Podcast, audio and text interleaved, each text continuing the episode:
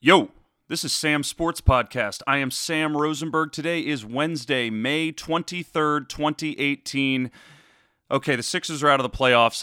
I'm aware of that. We talked about it last week. I went through a full postmortem, but now tonight will be game five of the Celtics and the Cavaliers in the Eastern Conference Finals, and we're officially at a point where both conference final series are evened up at 2 2.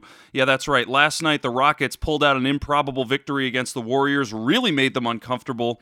One game four to tie that series. And on a totally flip side, the Celtics and the Cavaliers, Celtics went up and just roared to a 2 0 lead with those wins in Boston, and then proceeded to drop games three and four against the Cavaliers in Cleveland, and now it's 2 2 back in Boston. Um, okay. Moving on from the Sixers, because that's all I really care about. Nah, it's not true. I care about, you know, I love basketball, but I am sad the Sixers are gone. But we do need to focus a little bit on this conference final series. Let's talk about the Cavaliers and the Celtics. Now, my initial prediction was the Cavaliers to win the series in six. Um, th- or at least seven. I think I said seven, actually. I still feel that way. I still feel like the Cavaliers are going to win this one. Um, even though Boston jumped out to that early 2 0 lead. I mean, this is a situation where LeBron we need to truly accept the fact that LeBron James is able to turn the tide of an entire game, an entire series. And seeing him average a triple double throughout the playoffs, uh, seeing him trying to figure out a way to get his team, which, you know, in a lot of respects has been looking for people to play. You know, I mean, you know, there were games where Larry Nance Jr. wasn't playing and now he's in the rotation. Rodney Hood was playing and now he's out of the rotation. What really came to light in games three and four was seeing Kyle Korver shine and seeing George Hill shine. You know, Kevin Love's been a little up and down, but Kyle Korver and George Hill, I mean, these guys are essential to this Cavaliers team being able to perform at all. And, you know, we, we need to also take into consideration the fact that the defense got ramped up. And, you know, there's something to be said for the Celtics are a well oiled machine that rely on each other defensively, but when you take them out of the the garden in Boston, it's really a different team. You know, they've been amazing at home all playoffs, but they've really struggled on the road with one of their only road victories coming against the Philadelphia 76ers in round 2 of game 3 if that one that went to overtime that really I mean, Jesus, the Sixers could have they could have very easily won that series. Just so many boneheaded mistakes that really cost them I mean, I'd like to say one game, but it essentially cost them three games, and they're all, you know, they're looking back, scratching their heads right now, and they should be. Um, but this Boston team, that formula that worked for them so well against the Sixers and really worked for them in games one and two against the Cavaliers, you know, really went out the door in games three and four. You saw uh, Tristan Thompson was really effective on the offensive glass. Um, you really started to see them make it difficult for Jaylen Brown and Jayson Tatum and Al Horford. Like, it's not that these guys disappeared, but when they started to have difficulty, when you started to see LeBron James facilitate and start the pick and roll a little bit more with George Hill, and you started to see George Hill thrive a little bit more, and then you take a guy like J.R. Smith, it almost feels like they're you know, their performance can rises and falls with J.R. Smith because if J.R. Smith has a good game, you know, the whole Cavaliers team will usually look good. But if they're having a bad game, J.R. Smith will look like dog shit. So I'm not saying it's the chicken or the egg thing. I'm just saying he's usually a product of how well they're playing. And games three and four, J.R. Smith showed up, hit a couple of nice shots, and all of a sudden, they're back in it. Now, tonight's going to be a big test because it's 2 2. It's in Boston. This is a huge game for this young Celtics team. And um, I mean, right now, if if the if the Cavaliers win in seven, like I think, that means Boston's going to win tonight. And I got to be honest, I I see it happening. I can I can see it happen because when you're in Boston. I mean, just about anything can happen. You know that that crowd is clearly one of the loudest in the league, and I'm just I, I think Boston will probably pull out tonight's game. I think they have what it takes, but I do think that Cleveland's going to win game six, and I think when everything's on the line, LeBron is going to pull some magic out of his ass for game seven. Truthfully, I kind of think this might be the time for LeBron to sort of step on their throats in game five and then close it out in game six, but the way the series has gone, I think Boston's going to pull out tonight's game. It's just, it's been too tight of a series where essentially one play can can sway the entire game one way or the other.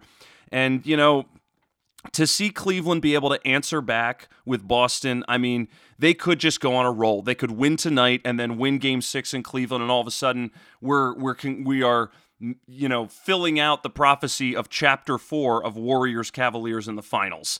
Um, I have a lot of optimism for the Celtics. I think they're doing a lot of things right. Marcus Smart is very physical in this series.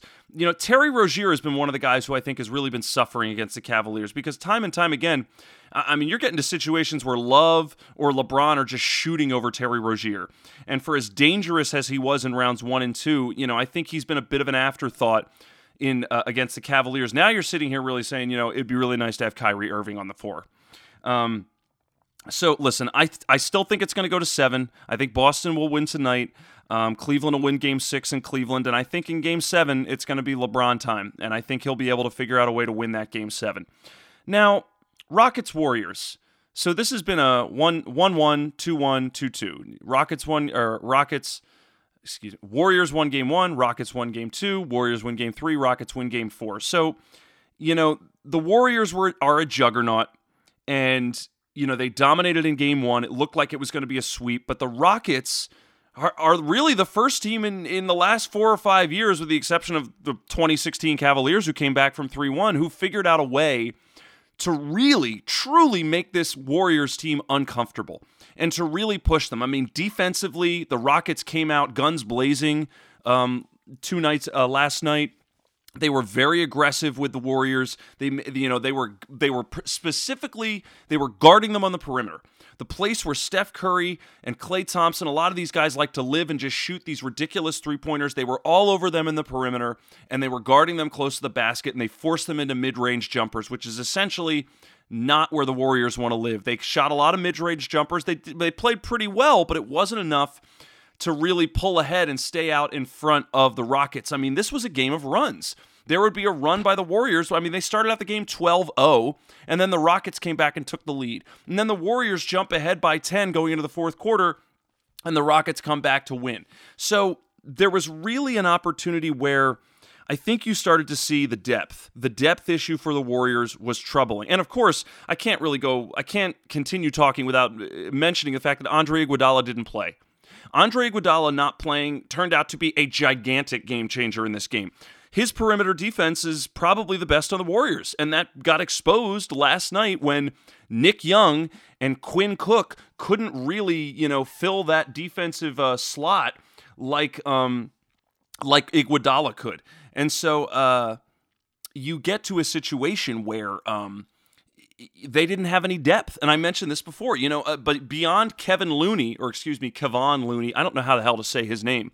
you know, without Iguodala, you're looking at guys like Nick Young. You're looking at guys like Quinn Cook. You're looking at guys who are who are Jordan Bell. I mean, I'm not saying these guys are bad, but you're the Golden State Warriors. You are the absolute juggernaut that is looking to win its third title in four years, and you've got some pretty fresh faces coming out onto the floor trying to do their best. You know, this is not the same rotation we had with, you know, Leandro Barbosa from a few years ago and Andrew Bogut from a few years ago.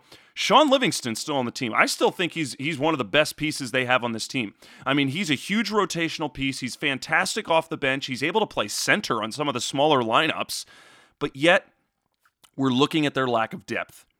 And especially at a time when you look at D'Antoni and the Rockets, I mean, he has shaved his rotation to seven people. I mean, you are essentially seeing it's Tucker, it's Ariza, it's Harden and Paul, and then you've got Clint Capela, really, and then the only other guys who spell Clint Capela are Eric Gordon and uh, Gerald Green. I mean, that's really it. And and you know, Luc Mbah a Moute is not even getting on the floor anymore. I mean, some of these other guys that they were using, Ryan Anderson, they don't even sniff the floor now. I mean, it is it is Western Conference Finals playoffs time, like, you know, just laying it all out on the floor. And the truth is, they've got to throw haymakers at these guys because this Rockets team, they're not scared of the Warriors. They're going toe to toe for them. And Chris Paul really stepped up in this game for. I mean, there were some gigantic shots that he needed to make. There was some great defense he played on Steph Curry. I mean, they are not afraid. And probably one of the biggest turning points in game four was when James Harden dunked on Draymond Green because Draymond has been yelling, he's been talking, he's been getting up in everyone's face, and they're not. I think for the first time in this series, the Rockets truly said, We're not afraid of you guys. We're going to come and we're going to beat you at Oracle Arena. The Warriors had not lost a home game in the playoffs in probably four years, and the Rockets beat them in Oracle just last night. Now, the other thing that's a little scary to me, again, about this Warriors depth, they've got all these big men that they're not playing You know, Zaza Pachulia was their starting center last year, and he was straight up in the rotation. I mean, he pretty much took Kawhi Leonard out for a year and a half and yet he's not even in the rotation right now. JaVale McGee's not in the rotation right now. I tried to figure out who the hell else is on their team. There's a guy named Damian Jones who I'm totally unfamiliar with. He's on he's not in the rotation. David West has played himself out of the rotation. These guys cannot keep up with this Rockets team. And now you're sitting here saying, "Well, why the hell do we have them all on our team?" You know, do we need to throw them at LeBron and Tristan Thompson in the in the in the NBA finals? No, probably not. They're probably not going to get on the floor then either. And so then when you go beyond Kevon Looney or Kevin again, I have no idea how the hell to say his name. When you go beyond Looney, there's not really much else. And especially without Iguodala, now you're really really hurting. So game 5 is going to be in Houston. And now this is why you understand Houston was working so hard to get that home court because it's going to be major. If they have a game 7 in Houston, listen, all bets are off. You know, this is a very we saw the Warriors go lose 3 come, you know, we saw them lose to the Cavaliers in 2016. So as much as I think that they are anointed with Kevin Durant on that team that they'll just defeat this Rockets team, it's not a given. And I want to see it play out. And you know what? I think the Warriors are going to have to get chippy in this next game, and they're going to have to probably bury this Rockets team, or else, you know, we could be going to a game seven, and it's a do or die game. And you know what? There, I have no reason, no reason to think that it's going to be a cakewalk for the Warriors game seven in Houston. No reason to think that. Um, James Harden, can we talk about him for a second? Where did he go? I mean, he is the MVP of the league, or at least he probably will be as soon as we hear the friggin' announcements he scored 30 points. He did everything he could, but there are times, excuse me, there are times where I feel like he's taking defensive, he's taking, you know, plays off, at least defensively. Like I feel like he gets locked in and then sometimes he's like, ah, screw it, I'm just going to let this guy go by me. You know, or when he decides to just dribble around, dribble around and do a, and then do a step back three. Sometimes these work, sometimes they don't. But it's just discouraging to think that this is the guy who is kind of the leader of this team because I'm not super scared that he's going to be able to kill the Warriors every single night. If anything, it was more impressive to see Chris Paul's effort and, and the defense of PJ Tucker and Trevor Ariza to really be some of the turning point in game four. I mean, Harden gave you what you expected of him. If anything, he was probably a little disappointing offensively, but with the defense playing the way it was and I mean, I really feel like the the heart and soul and sort of the tenacity of this Rockets team is coming from Chris Paul right now. I mean, he's the guy who's probably really forcing up some tough shots and forcing this Warriors team to really look themselves in the mirror and say, "What the hell are you going to do about me? I'm not going anywhere. You might be able to blow, but you might be able to blow by Harden defensively once or twice, and he might shake and bake you on a few, you know, beautiful step back threes. But I'm going to be the guy who's going to drive when you least expect it. I'm going to be the guy who's going to talk shit and hit that three pointer when you don't want me to. So it almost feels." Like the real sense of how this team is going to go is going to be dependent upon Chris Paul. I'm still, listen, my initial pick was the Warriors in six. I still feel that way. I still think that the Warriors have the upper hand. I think that they've probably punched the. Um, I think the Rockets have punched the Warriors in the mouth a couple of times here, but they're going to get back up off the mat and they're going to figure it out. And, you know, listen, all it takes is one Klay Thompson game where all of a sudden he is blowing up in addition to Steph Curry and Kevin Durant. And I mean, that could really be the end for the Rockets. I think it's enough. For, I think we've seen enough from the Rockets team this year for them to, to to trot it back. Like I think it's worth it for them to come back next year with all these guys. I don't think Daryl Morey's going to give Chris Paul thirty million dollars a year at the age he's at, but.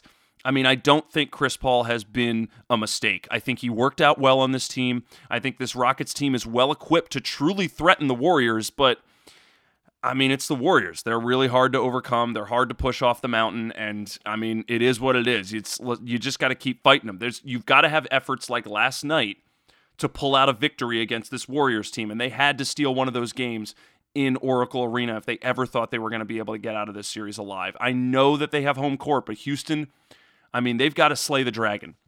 They can't just cakewalk their way through this. They've got to slay the dragon if they want to actually get past this Warriors team.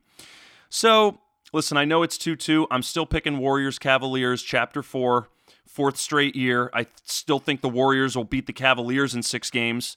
Um, that's my that's my sneak peek for those of you who are listening. Uh, I'll talk more about it when they get there. And listen, I maybe I won't talk about it ever again if in fact it isn't those two meeting up in the NBA Finals. Might be the Warriors and the Celtics. Shit, might be the Rockets and the Celtics. That could be pretty exciting.